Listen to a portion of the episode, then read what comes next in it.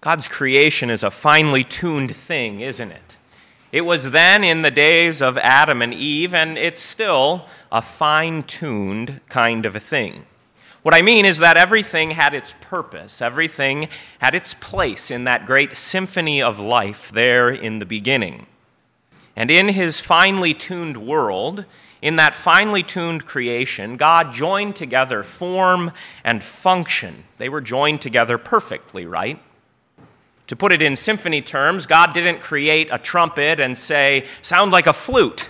He didn't create a whale and tell it to creep around in the ground. No, everything was made for its purpose. God made the things that creep and crawl down in the ground very finely. We don't like to think about that too much, right? That's the point in the nature documentary where you flip the channel and you come back when you get to the lions and the tigers and the bears. But God made everything, even the ants, according to his purpose. From the smallest of things to the sun and moon and stars wheeling overhead, keeping times and festival seasons, everything was finely tuned, wasn't it? It was all, as he himself judged it, good, in fact, very good. And what it was very good for was life. Adam, too, was finely tuned, right? I don't think the Lord God slapped him together like a kindergartner with Play Doh. God formed that man of dust finely, intricately, perfectly for his purpose, for his task. And you heard that task that the Lord gave to Adam and Eve. Here's why God endowed Adam with reason, with intellect, with righteousness, with holiness, with everything that he needed. He put the man in the garden to work and to keep it. To work it and to keep it. That's what Adam was tuned for, right? He was the trumpet there who was to sound that perfect note, to be the worker of the garden, the servant of the garden is another way to, to translate it, and to be the garden's keeper. And I want to emphasize that little word for you this morning. Adam was the guardian. That's a good way to translate the word, too. Adam was the garden guardian. And in Adam's calling in Eden, I want you to see, I want you to see, whether you are a man or a woman, for we all are humans, I want you to see the calling that the Lord God has for you. Adam was to serve in the garden, and he was to guard that garden. But that means that first he had to care about it, right? How many of you serve something you don't care for? And which of us would guard? Well, we might do it, but we'd do a poor job. We might guard something we don't care about, but we don't do it very well. Just this morning, right as the bell was ringing, there was a police car right on the corner of the street here. And if you imagine a policeman who doesn't care about the people who he's serving, well, you're imagining a bad policeman. Adam had to care. And the more he cared, the more he loved what the Lord God had put him over, the better he would do as the servant and as the guardian.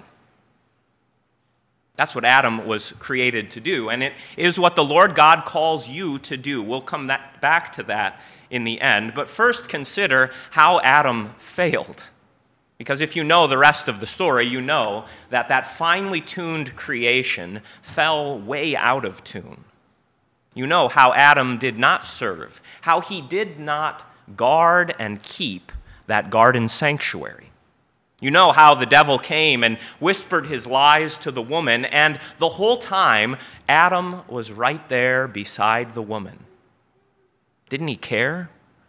Didn't he care that this serpent was whispering deceit to his wife? Didn't he care that he was the one who had been set as the servant of the garden, who had been set up to guard and to keep the woman and the garden and everything else? Apparently not, right?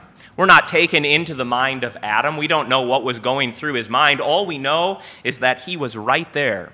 What does Scripture say? When the woman took of the tree to eat, she gave it to her husband who was with her. I want to suggest to you this morning that Adam's first failure was a failure to care. It was a failure to love that which the Lord God had given to him. It was a failure to give thanks for everything that God had given him. And so instead of guarding it and keeping it as a treasure, which is the way he ought to have, Adam looked at it all as kind of an experiment. Huh, what'll happen? What do you think will happen if she eats from the tree? I know I could intervene. I know I could step in. I know I could slap the apple out of her hand. I know I could drive this serpent out of the garden, but what might happen? Adam was the first experimenter. He was meant to be a guard, right? He was meant to be a keeper. But instead of guarding and keeping what was entrusted to him, Adam supposed that things might get better if he conducted a little experiment. Will she really die? What might happen if we eat of that tree of the knowledge of good and evil? Maybe, maybe we can improve on the condition of things. Maybe we can take this garden and we can take this river that flows out and waters the whole earth, and maybe we can make it better. See the mind of the scientist? Now, I should quickly say, experiments aren't always bad, are they? Experiments and the whole scientific process, having a hypothesis, testing your hypothesis. Oh man, I feel like I'm back in seventh grade, right? Those things are not in and of themselves bad. But when you experiment with what you have been entrusted to guard, that's when things go awry. And that was Adam's failure there in the garden. Adam took God's good creation that was so finely tuned, and instead of guarding it and keeping it in tune, he put it all out of whack. It was a failure of guarding. But the Lord God didn't give up on his world, did he? You know, as you know, the rest of the story of Scripture, how the Lord came back to his people, how the Lord took what had fallen out of tune and he started retuning it. Right? When Jesus came, he put it all into perfect order again, but God didn't jump straight to the end. No, first the Lord God created for himself a new garden course, it was a very different looking kind of a garden. It was the kind of garden that looks like a tent, that looks like a temple. You know how the Lord set up in Israel his house, his dwelling place where he could commune with his people. And guess what? There was a guardian there. In the tabernacle, in the tent, it was the job, it was the special privilege and duty of the sons of Levi. The Levites were to be the servants and the guardians of God's house. First, though, they had to care, right? Remember, if you forget everything else this morning, before you can guard something, you have to first love it. And the sons of Levi proved their love. You may remember this story, but in case you forgot, I'll remind you. When the Lord brought his people out of Egypt and they came to Mount Sinai, Moses went up into the cloud, right at the top of the mountain. He disappeared. And for 40 days, nobody saw or heard anything about Moses. And so, down at the base of the mountain, the people had an idea. You know what? We don't know what happened to Moses. Maybe we can make our own idol. We can make our own God that we can always see. We won't have to trust this Lord who dwells in the darkness. And so they made a golden calf and they began worshiping it. But the sons of Levi, when Moses came down the mountain, Moses said, Whoever is for the Lord, rally to me. And it was the sons of Levi who came to Moses' aid and stopped that idolatry. And so they were entrusted as the guardians because they proved their love for the Lord. They were to be the guardians of God's house, they were its doorkeepers, they were its overseers. And strangely enough, they were the choir. The Levites were to guard and to keep the temple, the tabernacle, and they were to do it all whistling while they worked, right? After all, being a servant isn't always the most fun kind of a task. Being a guardian, just ask a police officer, is not always the most enjoyable and rewarding work. And so they were entrusted also with the task of singing praises while they guarded, singing praises while they kept. And I want to suggest to you this morning that the purpose of that was so that they would not lose their love. After all, you can't guard what you don't love. And yet we know, don't we, that the tabernacle, the temple, as good as it was, fell into the same kind of discordant symphony that Adam and Eve plunged the garden into. And so it took something more than the Levites. It took someone greater than them. And so God, in the fullness of time, sent his son Jesus to be the second Adam. And just as he had entrusted Adam with the task of serving and keeping the garden, so also we see in Jesus this wonderful picture of God's guardianship. You heard him put it this way in the gospel reading today. He looked out over those who he had charge of, who he was the servant of, and he said, I don't care about these people. What are they to me? You know, they came out to listen to me teach, and they were with me for three days, but they didn't pack their lunch, and so it's not really my job, is it? It's not my burden, it's not my responsibility. I don't care what they have to do, it's not up to me. That's not at all what Jesus said, is it? In Jesus, we see this perfect picture of guardianship. In Jesus, we see the servant of the Lord that Adam was supposed to be. In Jesus, we see the guardian of the garden the guardian of the whole world, indeed, who looks on those who have nothing and says, I have compassion on them. See, before you can guard anything, you have to treasure it. And what is it that our Lord Jesus treasures? He treasures you and he treasures me. He treasures God's whole creation, and you are the pinnacle of that creation. So when Jesus looks on them, he doesn't say, Hey, you know what, guys? You planned pretty poorly. You should have thought this through. Go and figure it out for yourself. No, he says, I am my brother's keeper. I am my brother's guardian. I will take care of these people because if I don't, if I send them home, they're going to faint on the way, and that is not what I have come to bring about. What we see a picture of in the feeding of the 4,000, Jesus' guardianship over those, we see even greater in his cross. We see when Jesus goes into the Garden of Gethsemane on that night when he will be betrayed, we see the full guardianship of Jesus. Just what Adam was supposed to do, Jesus fulfills. Remember when, the, when Judas brought those uh, Romans and those Jews to arrest Jesus. Remember how he stood up and he said to them, Who are you looking for? And they said, Jesus of Nazareth. And he says, Here I am, take me, and let these go. See how Jesus guarded his disciples? He guarded that great crowd there by feeding them. And in the Garden of Gethsemane, he guarded his own disciples at the cost of his life.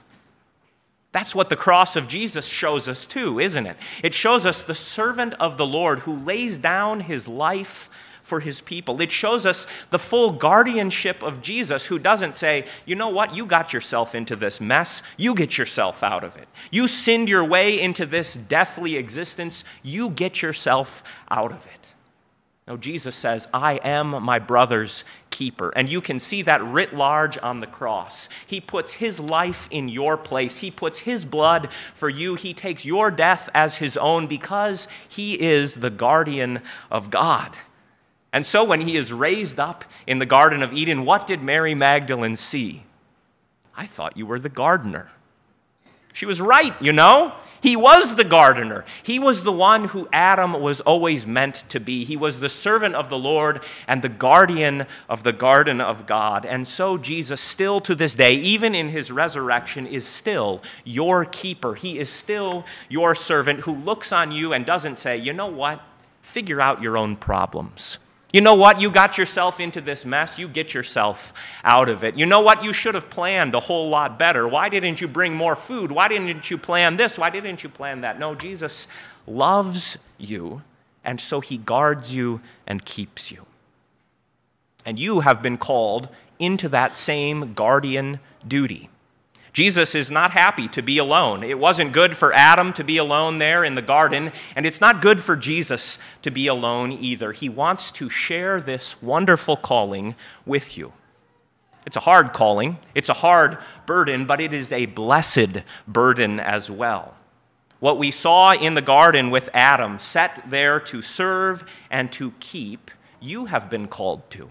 You are not called to some other thing. You are not called to some different purpose. You aren't some different kind of creature than Adam was. You are called to serve and to guard. And what does that start with? It starts with caring. It starts with caring and with loving and giving thanks for what God has given to you. He didn't plant you in the Garden of Eden, He planted you in Paducah. He didn't plant you there where the rivers divided and went out to the four corners of the earth, where there was gold in the hills of Havilah. He planted you here. He planted you in your family here. He planted you in this congregation. And you are to serve and to guard where He has put you.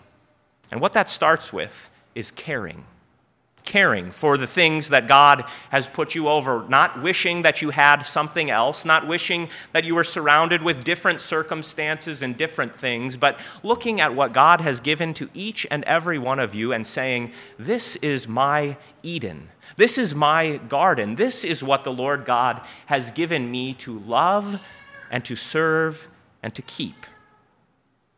But what are you to guard in this life? Well, it starts by guarding the word of Jesus that he has given you. When Jesus sent his apostles out into the world, you know these words, right? The Great Commission. He said, Go and make disciples of all nations, baptizing them in the name of the Father, Son, and Spirit, and teaching them to observe, to guard, to keep everything I have commanded you. Love the word of Jesus. Love his commands. Don't experiment with his commands. Don't conduct some kind of investigation. What will happen if I break God's commandments? That's what happened to the first gardener. That's where Adam failed as, his, as the keeper. You have been entrusted with the words of Jesus, with his commandments, with his law, with his promise. You are to love his words, to treasure them up in your heart as the most precious thing you could ever have, and to guard and keep them. You are also entrusted with all kinds of people, right? Cain said about his brother Abel, Am I my brother's keeper? And the answer is yes. But ever since Cain murdered Abel, we have all been tempted to think just like Cain. You know what? All these people here in this place, they've got their own lives to worry about. They've got to take care of themselves. I think this is especially prevalent for us in the 21st century, isn't it? We suppose that we are closed off, that we are on our own, that everybody else wants to be on their own. I have my own private life, right? I don't want anyone intruding on it. But God has put you in this congregation to be a keeper, a guardian, not just of your own soul, but to be a guardian of those who are around you. And what that starts with is caring about them. We cannot be strangers to each other. We cannot be simply ships passing in the night, people who come and who go, but have no real knowledge of one another. We must be each other's keeper the guardians who can look over one another and say, hey, look out, there's a serpent over there, there's a serpent over here, there's a command given by us from God that we must keep. It starts by caring about the word of Jesus and about the brothers and sisters who Jesus has put you around. We are not called to be the gardeners of Eden. But we are all called to be little Levites in this place, to be guardians and keepers of this house. I would rather be a doorkeeper in the house of my God than dwell in the tents of the wicked, right? You are little Levites of this congregation. You are the keepers of this place to watch over the word and the teaching and to care for one another. And here's the other wonderful thing that the Lord has given to us He's given us a song to sing. Just like the Levites were the choir in the tabernacle, you also are to whistle while you work. You are to sing the song of the Lord, his praises in the morning and in the evening. You are to sing the songs of the faith, the great hymns that have been passed down to us, and the wonderful songs that the Lord works new in your heart. So whistle while you work, because if you don't, you know what's going to happen to you, don't you?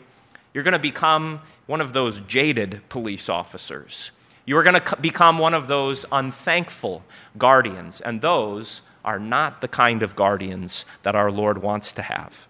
To Christ be the glory now and always. Amen.